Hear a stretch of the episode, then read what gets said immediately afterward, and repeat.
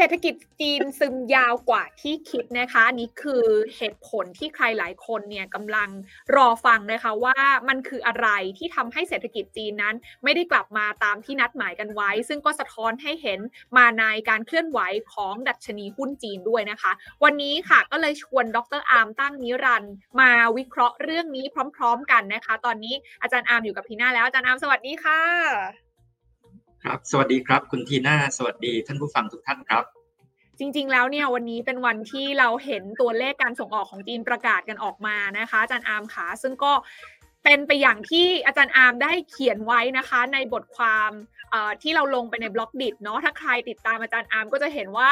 อาจารย์อาร์มมีเขียนว่าเศรษฐกิจจีนเนี่ยจะโตแบบ Square Root ใช่ไหมคะซึ่งก็หมายความว่ามันหักหัวลงก่อนที่มันจะแบบปรับตัวขึ้นมาด้วยความคาดหวังว่าทุกอย่างมันจะ reopening และแต่หลังจากนั้นดูเหมือนกับว่าเฮ้ยความซึมของเศรษฐกิจจีนมันเริ่มลากยาวมากกว่าที่หลายคนคิดกันไว้ซึ่งมันก็สอดคล้องกับที่อาจารย์อาร์มบอกเลยว่าตัวเลขเศรษฐกิจจีนที่มันอาจจะดูดีช่วงไตรมาสแรกของปีนี้พอมาช่วงเดือนเมษาพฤษภามันเริ่มไม่ได้ดีอย่างที่คิดอย่างวันนี้ที่เราเห็นค่ะอาจารย์อาร์มว่าตัวเลขส่งออกเนี่ยติดลบไป 7.5% นะคะหดตัวลง 7.5% จากที่ก่อนหน้านี้เขาคาดการณ์กันว่าน่าจะติดลบแค่ 0.4% เท่านั้นเองจริงๆอยากให้อาจารย์อาร์มช่วยวิเคราะห์ให้ฟังสักนิดนึงค่ะว่าการที่เศรษฐกิจจีนจะซึมยาวแบบนี้แล้วมันสะท้อนให้เห็นออกมาในตัวเลขทางเศรษฐกิจหลายๆตัวแบบนี้มันน่ากังวลขนาดไหนคะครับจริงๆต้องเรียนท่านผู้ฟังนะครับนึกถึงภาพ Square Root อย่างที่คุณทีน่าบอกเลยนะครับว่าเศรษฐกิจจีนเนี่ยมันหักหัวลงค่อนข้างมากเลยในช่วงของปลายปีที่แล้วนะครับอันนี้ก็เนื่องจากโควิดนะครับการเปิดเมืองการระบาดของโควิดแต่ว่ามันหักหัวขึ้นอย่างชัดเจนนะครับในไตรมาสแรกที่ผ่านมานะครับโดยเฉพาะอย่างยิ่งเนี่ยจริงๆแล้วไตรมาสแรกเนี่ยค่อนข้างสดใสมากนะครับคุณทีน่านักวิเคราะห์นี่ตื่นเต้นมากเพราะว่าดีกว่าที่สำนักวิเคราะห์คาดอีกนะครับเศรษฐกิจจีนโตได้ถึงร้อยละ 4.5 แต่ว่าความตื่นเต้นนี่มันเริ่มหมดไปตั้งแต่เมษาพฤษภานะครับเพราะว่าเราดูตัวเลขของเดือนเมษาตัวเลขของเดือนพฤษภาเนี่ยไม่ว่าจะเป็นตัวเลขการบริโภคมันก็ดูเหมือนกับเริ่มซึมนะครับเมื่อกี้คุณทีน่าพูดถึงตัวเลขการส่งออกนะครับก็ยังมีปัญหาแล้วก็ที่สำคัญเนี่ยแต่เดิมคนก็คาดหมายว่าจะเริ่มเห็นผลประกอบการของบริษัทต่างๆนะครับที่ประกาศออกมาซึ่งส่วนใหญ่เนี่ยก็ยังไม่ได้ดูดีขึ้นอย่างที่หลายฝ่ายคาดหมายนะครับมันก็เลยเป็นแบบ Square Root ใช่ไหมครับว่ามันปักหักหัวขึ้นในไตรมาสแรกแต่ว่าหลังจากนั้นเนี่ยมันเริ่มซึมนะครับมันเริ่มดูเหมือนว่าอ่อนแรงลงนะครับกำลังที่มันจะหักหัวขึ้นเป็น V shape เนี่ยมันไม่ได้ไปต่อนะครับจริงๆก็ต้องเรียนนะครับว่ามันก็ด้วยความกดดันที่หลากหลายนะครับทั้งปัจจัยภายในแล้วก็ปัจจัยภายนอกปัจจัยภายในเนี่ยมันมีแผลเก่านะครับที่บอบช้ำจากช่วงของการปิดเมืองจากโควิดการบริโภคมันก็เลยยังกลับมาไม่ได้เต็มที่นะครับแล้วก็แผลเก่าอีกอันนึงก็เป็นเรื่องภาคอสังหาริมทรัพย์ซึ่งถึงแม้ว่าจะคลายวิกฤตไปได้แต่ว่ามันก็ไม่ได้กลับมาหวือหวาหรือจะเป็นกลจักรขับเคลื่อนเศรษฐกิจได้เหมือนในอดีตส่วนปัจจัยภายนอกคือเมื่อกี้ตัวเลขการส่งออกเนี่ยมันสะท้อนอะไรนะครับผมคิดว่ามันสะท้อนที่สำคัญเลยเนี่ยก็คือความผันผวนเชิงภูมิรัฐศาสตร์นะครับสงครามการค้านะครับแต่ว่าอีกอันนึงที่มันสะท้อนก็คือเศรษฐกิจโลกเองเนี่ยก็มีปัญหาด้วยนะครับเศรษฐกิจยุโรปเศรษฐกิจสหรัฐก็มีปัญหาแล้วจีนซึ่งเป็นประเทศส่งออกหลักเนี่ยเมื่อตลาดโลกเองก็มีปัญหามันก็กระทบกับจีนเช่นเดียวกันเพราะฉะนั้นปัจจัยต่างๆเนี่ยมันก็เลยยังมีหลายอย่างที่ยังเป็นลบอยู่นะครับโอเคอันนี้คือ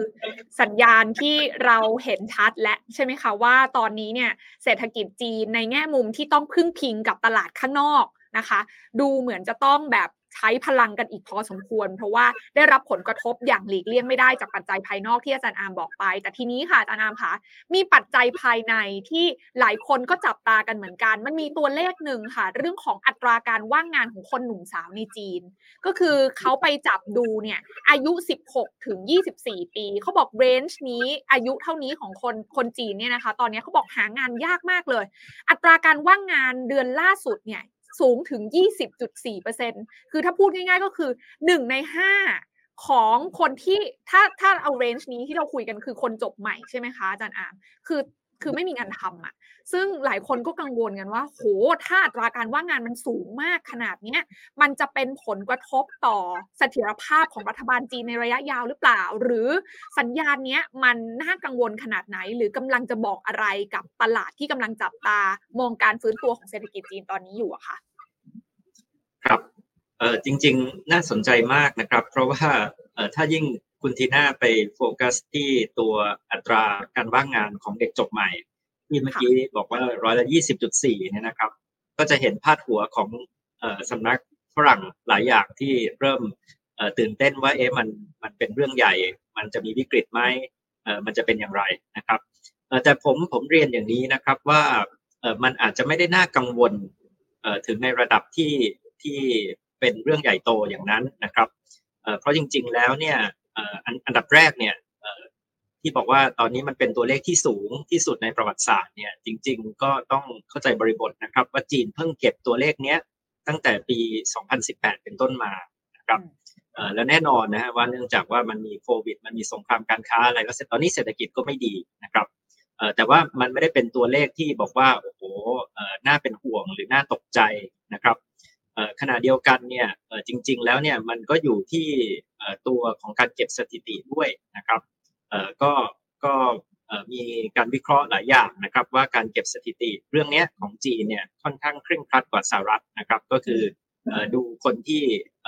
ไม่มีงานทำนะครับแต่ว่ามีคนจำนวนหนึ่งที่อาจจะไม่ได้ต้องการงานนะครับก็เพิ่งจบก็จะอยากเรียนต่อก็จะอะไรเพราะฉะนั้นมันก็อยู่ในตัวเลขเหล่านี้นะครับแต่ความหมายเนี่ยก็คือผมกำลังอยากจะย้ำนะครับว่าตอนนี้แน่นอนว่าคำว่า square root เนี่ยคืออะไรนะครับ square root เนี่ยคือมันนิ่ง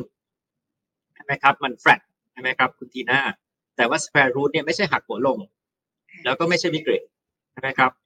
แต่ว่าหมายถึงว่ามันไม่ได้พุ่งทะยานเหมือนที่หลายฝ่ายคาดหวัง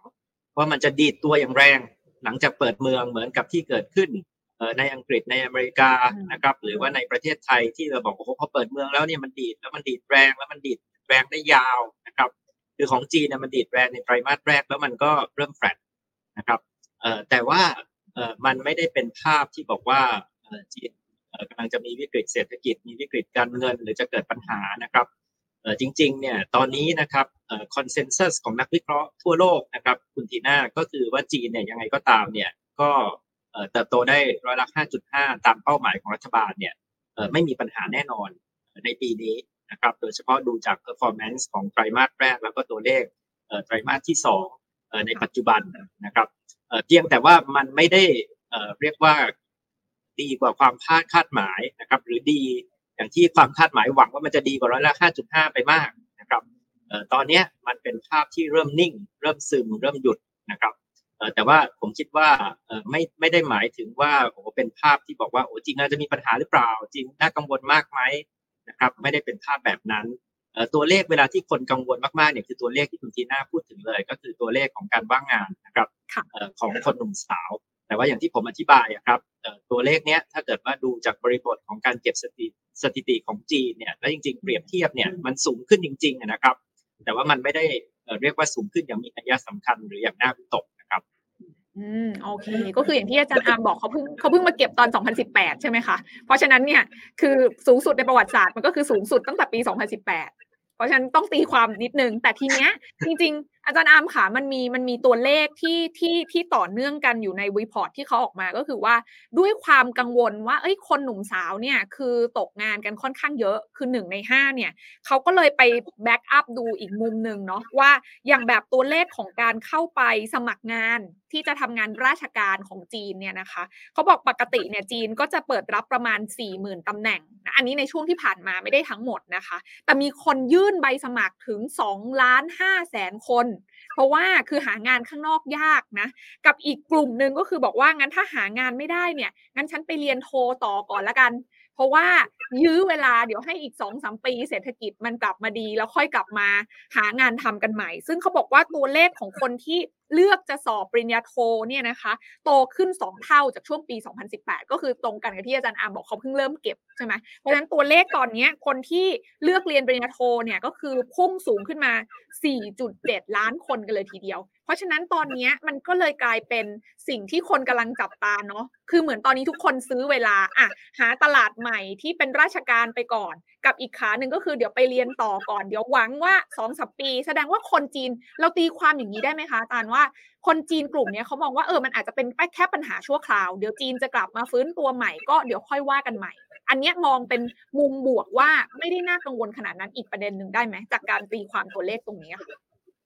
ครับอาจจะ 2-3 ประเด็นเสริมคุณทีน่านะครับ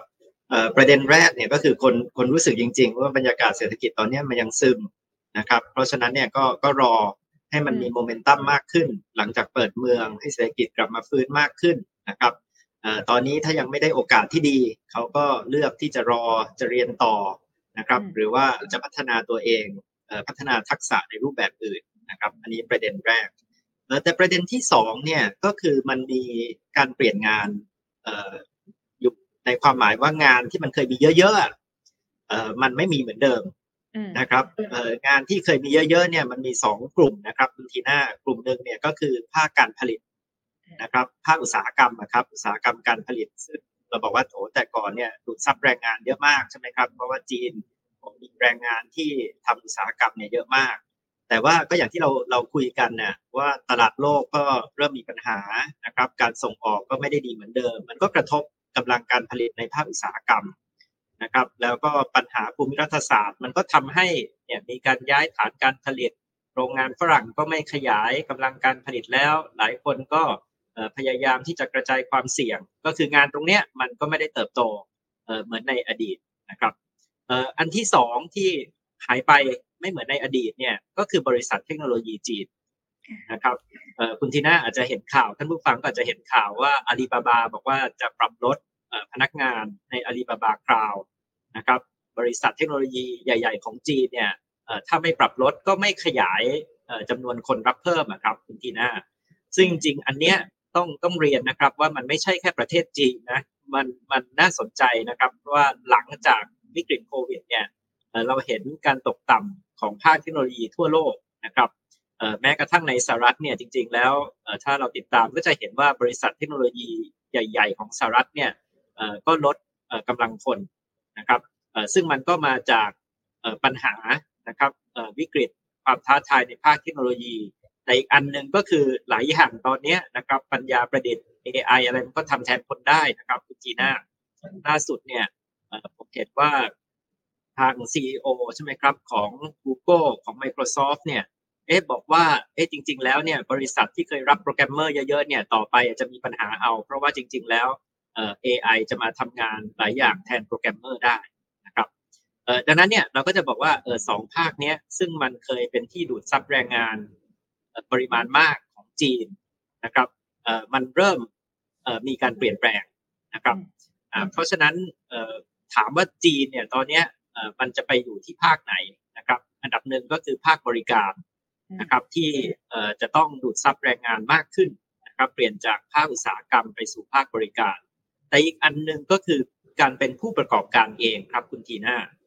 ก็คือคนจีนรุ่นใหม่หลายอย่างเนี่ยจริงๆช่องทางทำมาค้าขายช่องทางทำมาหากินเขาเนี่ยกว้างขวางขึ้นนะครับจากแพลตฟอร์มอีคอมเมิร์ซจากแพลตฟอร์มอินเทอร์เน็ต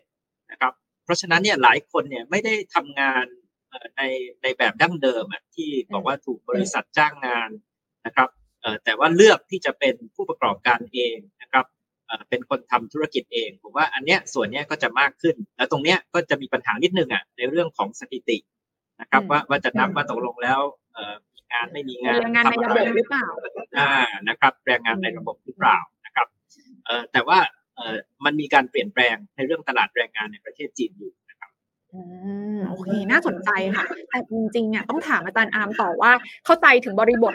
ของตลาดการจ้างงานในจีนเนาะที่มันเปลี่ยนไปอย่างที่อาจารย์อธิบายรวมไปถึงบรรยากาศเศรษฐกิจข้างนอกที่เป็นปัจจัยมากดดันด้วยแต่ทั้งนี้ทั้งนั้นเนี่ยก็ต้องบอกว่าตัวเลขของนักศึกษาจบใหม่ในแต่ละปีของจีนก็ไม่น้อยนะคะคือถ้าไปย้อนดูก็ประมาณ11ล้านคนใช่ไหมต่อปีที่ออกมาสู่ตลาดแรงงานถ้าเขายังคงอัตราที่แบบ 20% ของการว่างงานอย่างเงี้ยคือ1 ใน 5คือยังตกงานอยู่อะมีคนกังวลเหมือนกันแต่ไม่แน่ใจอยากให้อาจารย์อาร์มช่วยวิเคราะห์ว่ามันพอเป็นมันจะมีความเป็นไปได้ไหมที่แบบเฮ้ยถ้าเขารู้สึกแบบเฮ้ยเครียดหางานทำไม่ได้มันจะเกิดภาวะที่ออกมากดดันรัฐบาลโดยที่แบบมาลงถนนหรืออะไรอย่างเงี้ยมันมีโอกาสจะเกิดภาพนั้นไหมหรืออาจารย์อาร์มคิดว่าเรื่องเนี้ยทางการจีนเขาเอาอยู่ค่ะคือผมคิดว่าถ้าณสถานการณ์ปัจจุบันเนี่ยนะครับอย่างที่ผมเรียนนะครับว่าเราต้องประเมินเศรษฐกิจจีนให้ถูกต้องนะครับคนจีนพูดว่าเป็น Square Root เนี่ยคนจีนไม่ได้พูดว่าเป็น W ใช่ไหมครับหรือว่าเป็นหักหัวลงใช่ไหมครับแต่ว่าคนจีนพูดว่ามัน flat มันนิ่งมันซึมนะครับคือมันไม่หวือหวาเหมือนเดิมอ่ะแต่ว่าภาพโดยทั่วไปนะครับคุณทีน่าเพราะว่าผมก็เพิ่งไปจีนมาแล้วก็ได้คุยกับผู้ประกอบการบริษัทเทคโนโลยีนักวิชาการนะครับก็ไม่มีใครที่พูดในลักษณะว่ามันมีวิกฤตหรือว่ามันกำลังเกิดปัญหาหนักนะครับแต่ส่วนใหญ่จะพูดในลักษณะว่ามันมีความท้าทายว่าเศรษฐกิจเนี่ยมันไม่ได้หักหัวขึ้นได้อย่างต่อเนื่องนะครับแล้วก็ยาวนานแต่ว่าตอนนี้มันเริ่มซึมแล้วก็หยุดนะครับเพราะฉะนั้นผมว่าภาพนี้ก็คืออยากจะให้เข้าใจตรงกันแล้วก็ผมก็พยายามจะตีความสถิติต่างๆนะครับว่าแน่นอนว่ามันไม่ได้ดูดีในความหมายที่เราเปรียบเทียบกับจีนในอดีตนะครับแต่จริงๆเนี่ยคุณทีน่าถ้าเราเปรียบเทียบกับประเทศต่างๆทั่วโลกเนี่ยหรือตลาดใหญ่อย่างสหรัฐหรือกับยุโรปเนี่ยเศรษฐกิจจีนจริงๆเนี่ยไม่ได้แย่นะครับเพราะว่าจีนยังโตร้อยละ 5.5 ใช่ไหมครับขณะเดียวกันเนี่ยจริงๆถ้าคุณทีน่าไปดูเนี่ยในเยอรมันเนี่ยตอนนี้ตัวเลขภาคอุตสาหกรรมเนี่ยอันนี้แย่ที่สุดในประวัติศาสตร์จริงๆใช่ไหมครับเพราะว่าตัวสงครามยูเครนตัวปัญหาเฟ้ออะไรด้วยในสหรัฐเองเนี่ยก็ยังมีปัญหาดอกเบี้ยนะครับมีปัญหาเรื่องเพดานหนี้นะครับดังนั้นจริงๆมันเป็นภาพที่ผมเรียกว่าทุกคนแย่หมดมากกว่าคุณทีน่านะครับก็คือสหรัฐก็แย่นะครับตัวยุโรปนี่ก็แย่นะครับแล้วจีนเองเนี่ยแต่เดิมเนี่ยคนเนี่ยมีความคาดหมายไว้เยอะว่าจีนนี่จะเป็นพลังฟื้นฟูเศรษฐกิจโลกได้เลยจากการเปิดเมืองอันเนี้ยเราก็ไม่ได้เห็นว่าจีนจะเป็นแรงขับเคลื่อนได้มากขนาดนั้นนะครับเพราะว่าจีนเองก็เผชิญแรงกดดันเช่นเดียวกันนะครับ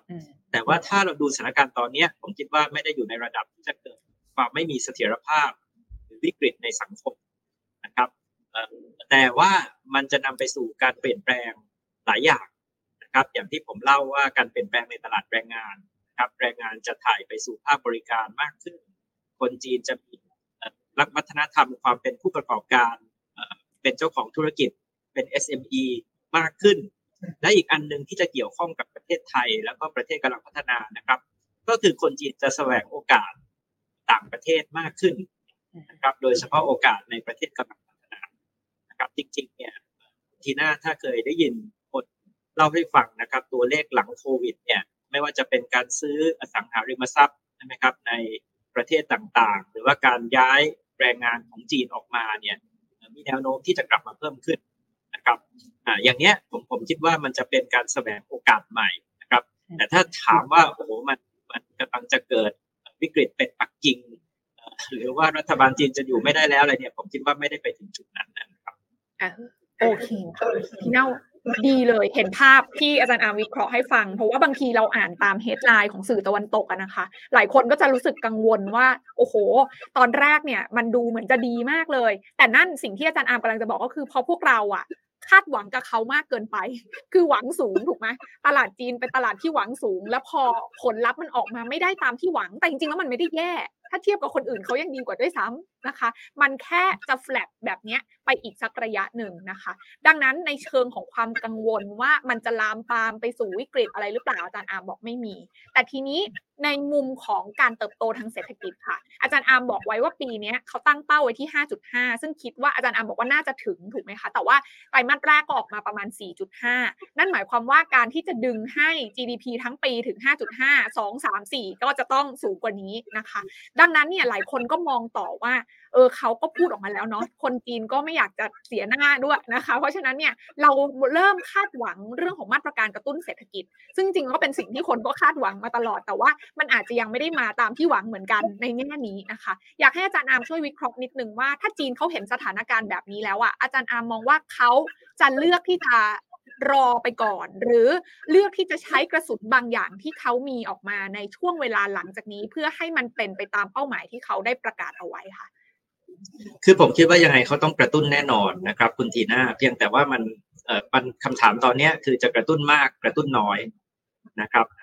จริงๆแล้วเนี่ยจีนเนี่ยเป็นประเทศที่ในช่วงวิกฤตโควิดเนี่ยนะครับหรือ 2-3 ปีที่ผ่านมาเนี่ยจีนมีการกระตุ้นเศรษฐกิจน้อยที่สุดในโลกนะครับคุณทีน่าเพราะว่าเราเห็นว่าในอเมริกาในยุโรปเนี่ยเขาแจกเงินมโหฬารมหาศาลนะครับอัดฉีดเงินเข้าระบบเศรษฐกิจเนี่ยมากมายแต่ว่าจีนเนี่ยตั้งแต่ 2-3 ปีที่ผ่านมาเนี่ยใช้นโยบายที่ค่อนข้างระมัดระวังแล้วก็ค่อนข้างที่จะไม่ได้เป็นการกระตุ้นอะไรที่เกินพอดีนะครับคือจริงๆเนี่ยถ้าเรามองเนี่ยเราอาจจะมองจากมุมรัฐบาลจีนเนี่ยก็คือมันไม่มีเวลาจังหวะที่ดีในการกระตุ้นนะครับเพราะว่าอย่างตอนที่วิกฤตโควิดมันยังระบาดแล้วก็ต้องปิดเมืองนะครับถ้าคุณทีน่ากระตุ้นเศรษฐกิจเนี่ยมันก็เหมือนตำน้ำพริกละลายแม่น้ำนะครับคุณทีน่าแจกเงินคุณทีน่าใช้นโยบายผ่อนคลายแต่ว่าคนก็เอาเงินไปใช้ทำอะไรไม่ได้ครับมันปิดเมืองอยู่นะครับพอเปิดเมืองใช่ไหมครับเมื่อปลายปีเดือนธันวาคมเนี่ยหลายคนก็บอกเขาจะกระตุ้นหรือเปล่าเขาก็ไม่กระตุ้นนะครับเพราะว่าเราบอกว่าโอ้โหมันระบาดกันเละเทะนะครับคนจีนก็ยังซึมอยู่นะครับบางคนก็ยังไม่กล้าออกไปก็ยังปรับตัวกันอยู่ถ้าเกิดว่ากระตุ้นไปก็ไม่รู้จะได้ผลอะไรเพราะว่ามันก็เป็นช่วงที่ระบาดจากการเปิดเมืองพอโควิดมันเริ่มสงบเศรษฐกิจจีนก็ดีกว่าที่ทุกคนคาดคิดนี่ไตรมาสแรกนี่นักวิเคราะห์เขาบอกว่าจริงๆเป็นเศรษฐกิจจีนที่ดีที่สุดในรอบหลายปีนะครับคุณทีน่าถือว่าทำได้ดีเลยจากการเปิดเมืองเป็นไปตามความคาดหมายในไตรมาสแรกมันก็ไม่จำเป็นต้องกระตุ้นใช่ไหมครับคุณทีน่าเพราะว่ามันทำได้ดีกว่าที่ทุกคนคิดคนเขาคาดไปที่104มันทำได้104.5นะครับแต่ว่า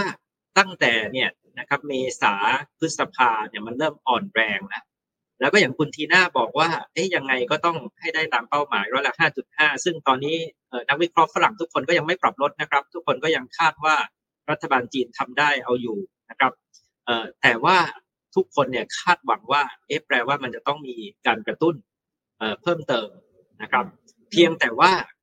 คนไม่แน่ใจคุณกีน่าว่ามันจะเป็นการกระตุ้นมากกระตุ้นน้อยนะครับแต่ว่าการกระตุ้นแบบลดอัตราสำรอง RRR นะครับใช้นโยบายเศรษฐกิจผ่อนคลายอันเนี้ยผมคิดว่าเขาทำได้อยู่แล้วเพราะว่าเขาอยู่ในไซเคิลที่แตกต่างจากฝรั่งนะครับฝรั่งเนี่ยเป็นไซเคิลที่ยังมีปัญหาเงินเฟ้ออยู่นะครับคุณทีน่าดังนั้นเนี่ยอัตราดอกเบี้ยนโยบายของฝรั่งเนี่ยก็ยังสูงอยู่นะครับแต่ว่าของจีนเนี่ยไม่มีปัญหาเงินเฟ้อ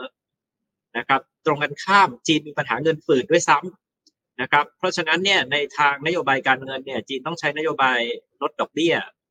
ด้วยซ้ำใช่ไหมครับอันเนี้ย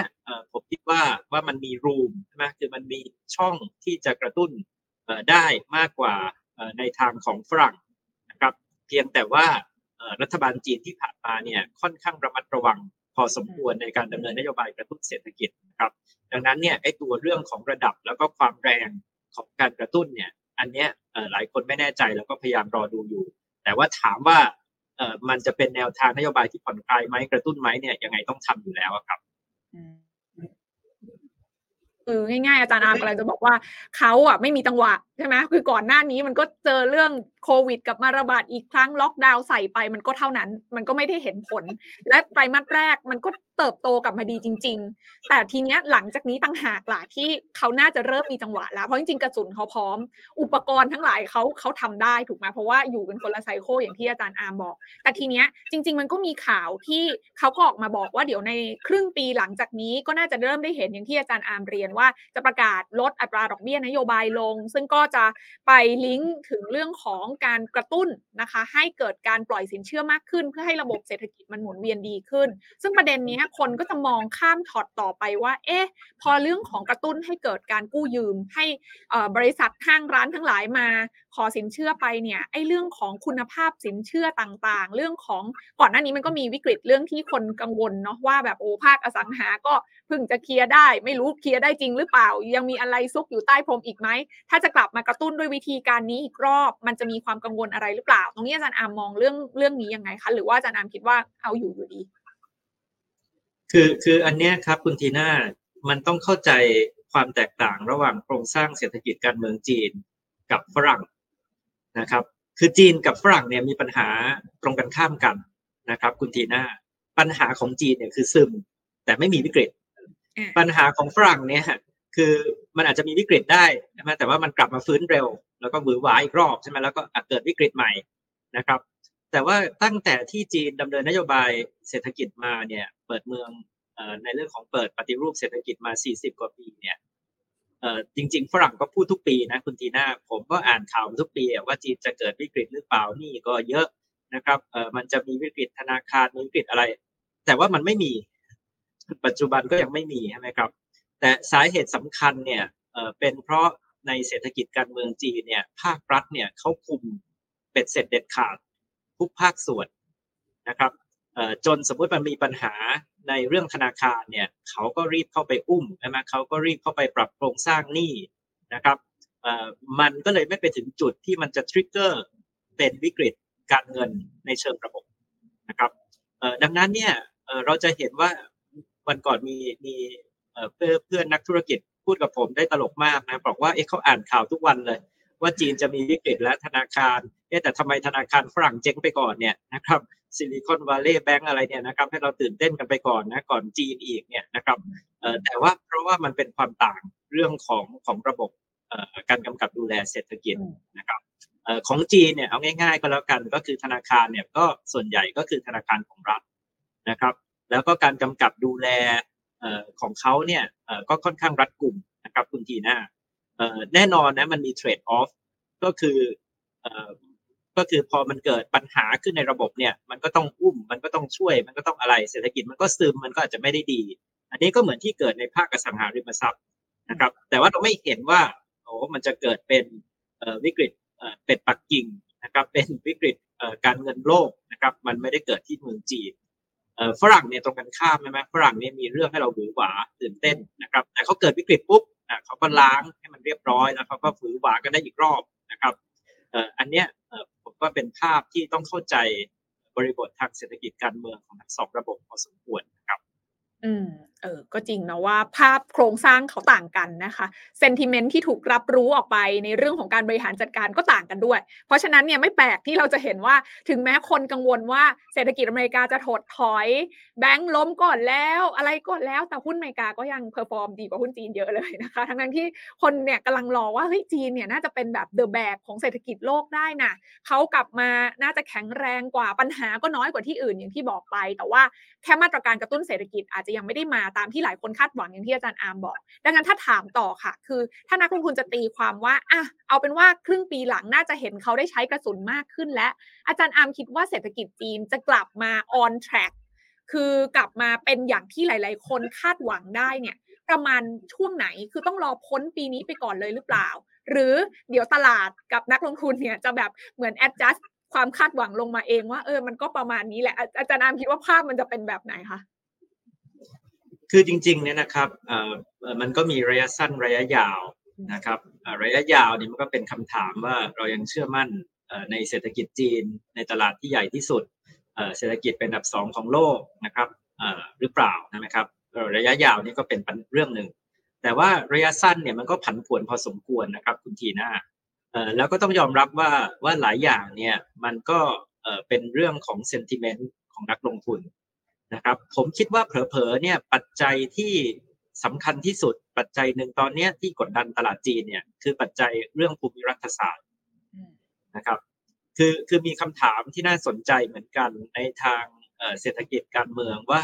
เมื่อกี้ผมบอกใช่ไหมว่าไตรมาสแรกเนี่ยมันดีมากเลยนะแล้วจริงๆเศรษฐกิจจีนในไตรมาสแรกของปีที่ผ่านมาเนี่ยเขาบอกว่ามันดีในรอบหลายปี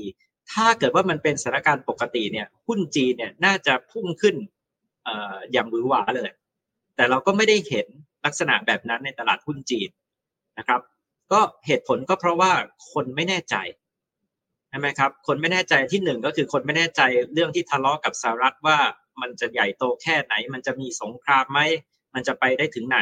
เพราะฉะนั้นเนี่ยนักลงทุนฝรั่งเนี่ยเขาก็ยังมองซ้ายมองขวานะครับเขาก็ยังไม่กล้าเอาเงินกลับไปลงทุนที่ตลาดจีนแล้วก็คนก็ไม่แน่ใจที่ผมบอกว่ามันจะเป็น V shape แบบชัดเจนหรือว่ามันเป็น Square root ใช่ไหมแล้วนี่เราก็ออกว่ามาดูว่ามันเป็นคล้ายๆ Square root นะก็คือมันเริ่ม flat มันเริ่มซึมใช่ไหมครับก็คือมันมีปัจจัยเรื่องของความไม่แน่ใจความไม่แน่นอน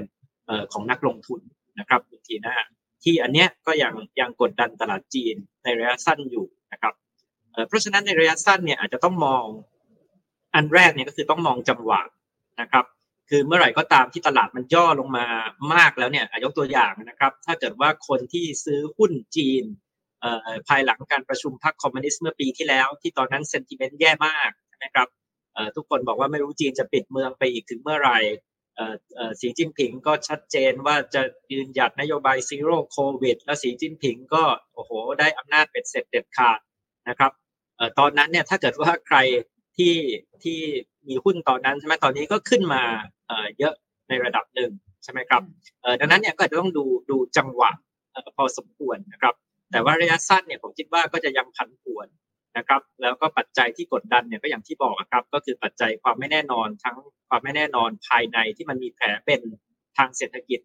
อยู่นะครับแล้วก็ความไม่แน่นอนจากปัจจัยเชิงภูมิรัฐศาสตร์ที่มีการทะเลาะกัน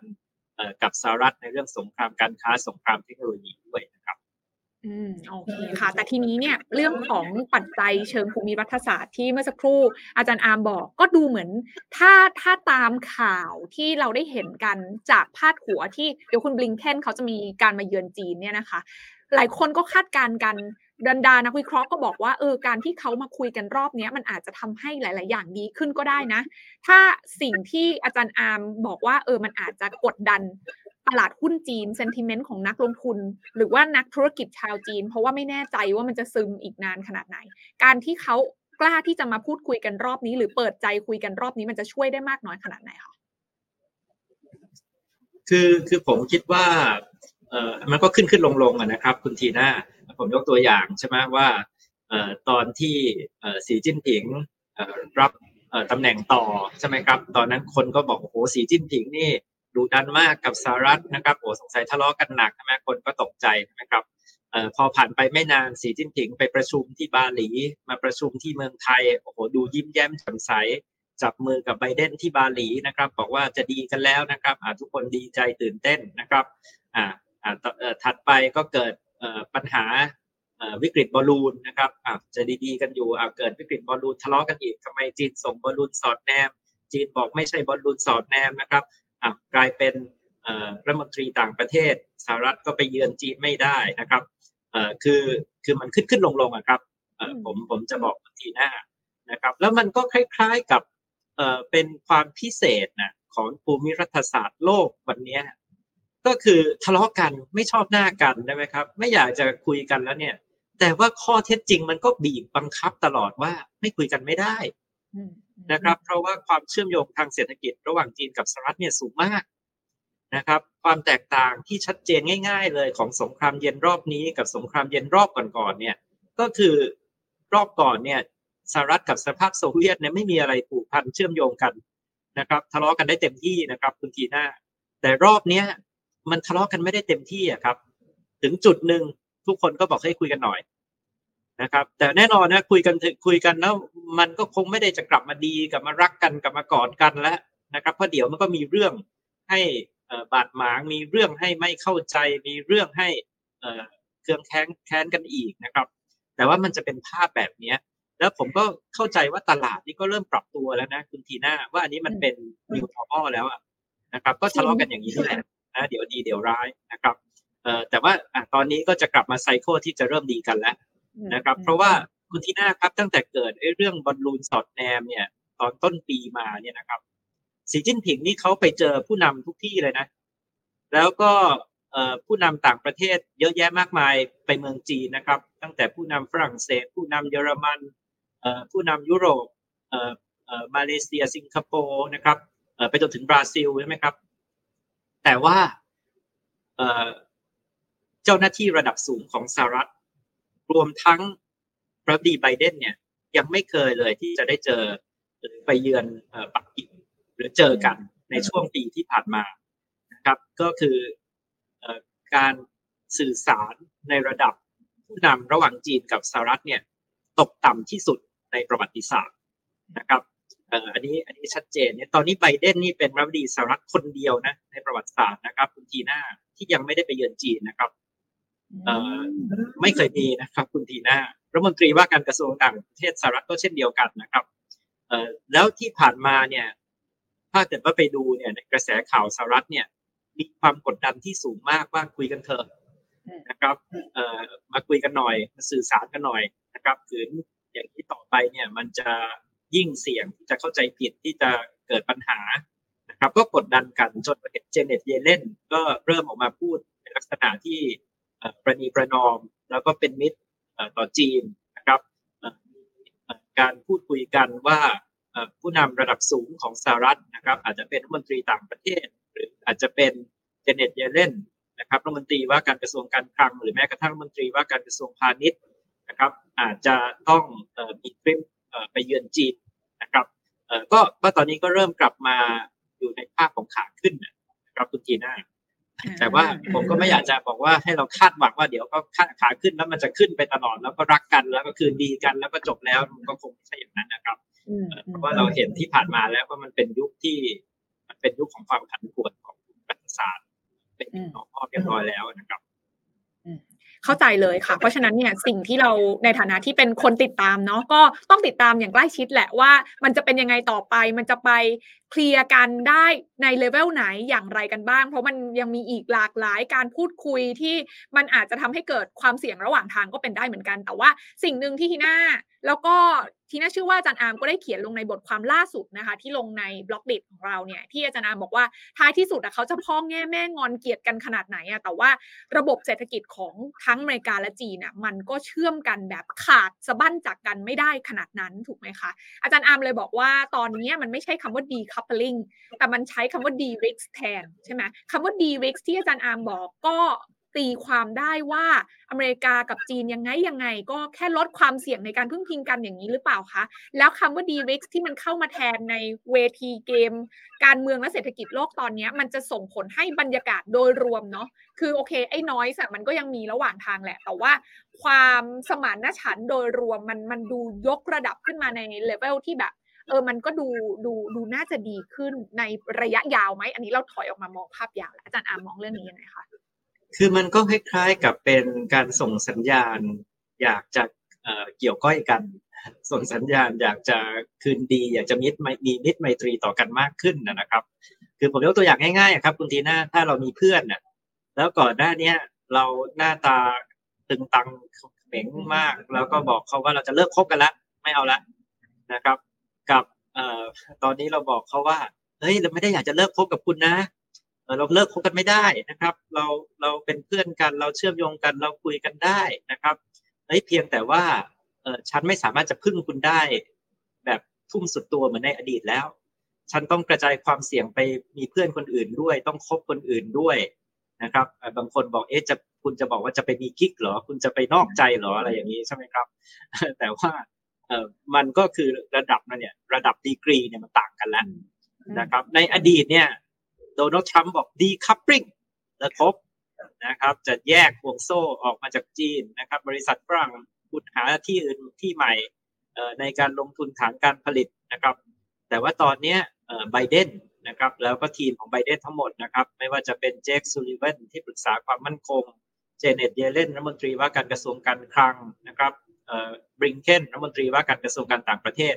เขาเหมือนประชุมแล้วว่าเขาไม่ใช้คำว่าแยกขาดและ decoupling เขาจะใช้คำว่า de-risk ก็คือกระจายความเสี่ยงลดความเสี่ยงนะครับความหมายก็คือสมมุติว่าเราลงทุนที่จีนตั้งหลายร้อยอย่างเนี่ยถ้า decoupling ก็คือย้ายออกไปจากจีนเลิกใช่ไหมครับแต่ว่า de-risk ก็แปลว่าเราดูซิว่าที่เราลงทุนในเมืองจีนเนี่ยอันไหนที่มันเสี่ยงสูงที่เราพึ่งจีนมากไปละจีนมาบีบเราได้ละจีนมีอำนาจต่อรองสูงไปละนะครับแล้วอย่างนี้เราแย่แล้วอย่างนี้เราต้องเริ่มที่จะคิดที่จะกระจายออกจากจีนไปหาตลาดใหม่ไปที่อื่นบ้างนะครับแต่ไม่ใช่ว่าเราจะเลิกคบจีนเราจะแยกเศรษฐกิจออกจากจีนอย่างเด็ดขาดซึ่งเป็นไปไม่ได้นะครับในเชิงรูปธรรมนะครับคุณทีน่าde-risk เนี่ยก็คือเขาแยกห่วงโซ่กันในอุตสาหกรรมไฮเทคเพราะว่าฝรั่งบอกว่ามันเป็นเรื่องความมั่นคงฝรั่งบอกว่าไว้ใจไม่ได้ถ้าต้องใช้ชิปคอมพิวเตอร์จากจีนถ้าต้องใช้เซมิคอนดักเตอร์จากจีนถ้าต้องใช้ TikTok ใช่มั้ยครับเพราะฉะนั้นเรื่องเทคโนโลยีเรื่องไฮเทคเรื่องความมั่นคงเราเลยเห็นเทคบอเนี่ยที่เป็นอุตสาหกรรมเซมิคอนดักเตอร์เนี่ยที่กระทบอย่างหนักต่อเรื่องของการทะเลาะกันระหว่าง2ยักษ์เนี่ยนะครับแต่ว่าถ้าเป็นบอกว่าซื้อของเล่นซื้อเสื้อผ้าซื้อแปรงสีฟันยาสีฟันของอุปโภคบริโภคนะครับฝรั่งก็บอกเขาแฮปปี้นะครับวอลมาร์ทจะได้มีของสินค้าราคาถูกนะครับเขาไม่ได้ต้องการจะเลิกคบค้าเลิกค้าขายกับเมืองจีนนะครับอันเนี้ยก็คือภาพของการลดระดับความร้อนแรงนะครับซึ่งผมว่ามันก็มีผลนะครับเพราะว่ามันก็ทำให้บรรยากาศการค้าการลงทุนเนี่ยมันดีขึ้นนะครับถ้าเกิดว่าคุณทีน่าพูดว่าจะดีคัพปลิ้งกันเนี่ยนักธุรกิจนักลงทุนฝรั่งไปเยือนจีนนี่ทุกคนก็มองว่าเอ๊ะคุณไม่ได้ฟังโดนัลด์ทรัมป์พูดหรอนะครับแต่ตอนนี้เราก็เห็นใช่ไหมครับอีลอนมัสก์ไปเยือนเมืองจีนนะครับผู้นำทางธุรกิจหลายคนทิมคุกก็ไปเยือนเมืองจีนนะครับของ Apple นะครับเพราะว่าทุกคนเวลาไปเยือนนะครับคำถามเขาก็ถามอีลอนมัสก์ก็บอกเขาไม่เห็นด้วยกับดีคัพปลิ้งทีมคุกก็บอกว่าเอ้ยมันไม่ใช่ดีคัพปิ้งมันแค่เป็น de-risk นะครับมันก็ดีขึ้นนะครับต่อบรรยากาศเศรษฐกิจระหว่างกันนะครับโอเคเพราะฉะนั้นก็ดูเหมือนจะเป็นปัจจัยสนับสนุนเบาๆนะคะที่มาทำให้บรรยากาศความตึงเครียดระหว่างสหรัฐกับอเมริกาเนี่ยดีขึ้นได้จากการที่เขายอมถอยลงมา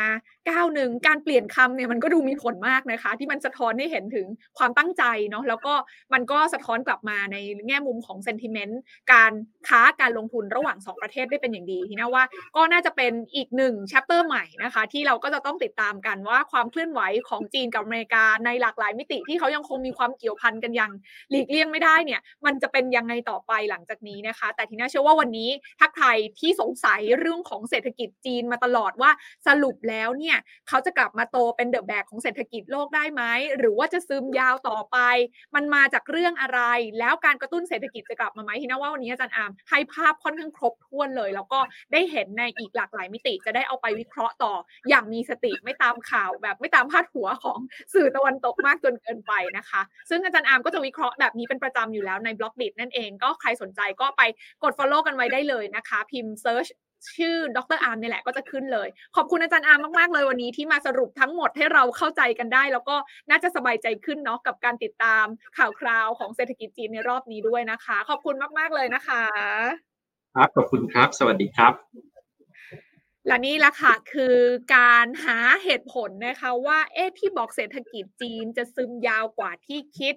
จะซึมจากอะไรทำไมถึงเป็นแบบนั้นและเรากำลังคาดหวังอะไรจากเศรษฐกิจจีนกันอยู่บ้างนะคะก็อย่างที่อาจารย์อาร์มบอกไปค่ะสิ่งที่ซึมยาวมาจากทั้งปัจจัยภายนอกที่ตลาดโลกเศรษฐกิจโลกก็ดูเหมือนจะไม่ค่อยสนับสนุนเท่าไหร่ดูอย่างตัวเลขการส่งออกที่ประกาศออกมาก็หดตัวกว่าที่ตลาดคาดค่อนข้างเยอะนะคะแต่อย่างไรก็ดีจีนก็ยังมีแผลเป็นภายในที่ก็ต้องมารักษาให้หายกันก่อนจากเรื่องของโควิด-19 ที่ทำให้เศรษฐกิจ ชะลอตัวลงอัตราการว่างงานของคนหนุ่มสาวยังสูงอยู่นะคะแต่อย่างไรก็ดีค่ะอาจารย์อาร์มก็บอกว่ามันไม่ใช่ว่าเขาจะแย่หรือเกิดวิกฤตนะมันแค่เป็น Square Root ไงก็คือว่ามันหักหัวขึ้นมาแต่ไม่ได้พุ่งแรงเหมือนกับที่หลายคนคาดหวังไม่ได้ดีอย่างที่หวังแต่ไม่ได้แย่จนกระทั่งน่ากังวลขนาดนั้นนี่คือบทสรุปที่วันนี้เชื่อว่าทุกท่านน่าจะได้เป็น Key Takeaway สำหรับใครที่สนใจในตลาดจีนและอยากจะหาโอกาสการลงทุนในตลาดจีนนั่นเองนะคะและนี่คือทั้งหมดของลงทุนแมนจะเล่าให้ฟังวันนี้ที่นำมาฝากกันเอพิโซดน่าจะเป็นเรื่องอะไรเดี๋ยวรอติดตามกันได้วันนี้หมดเวลาลงแล้วลากันไปก่อนสวัสดีค่ะ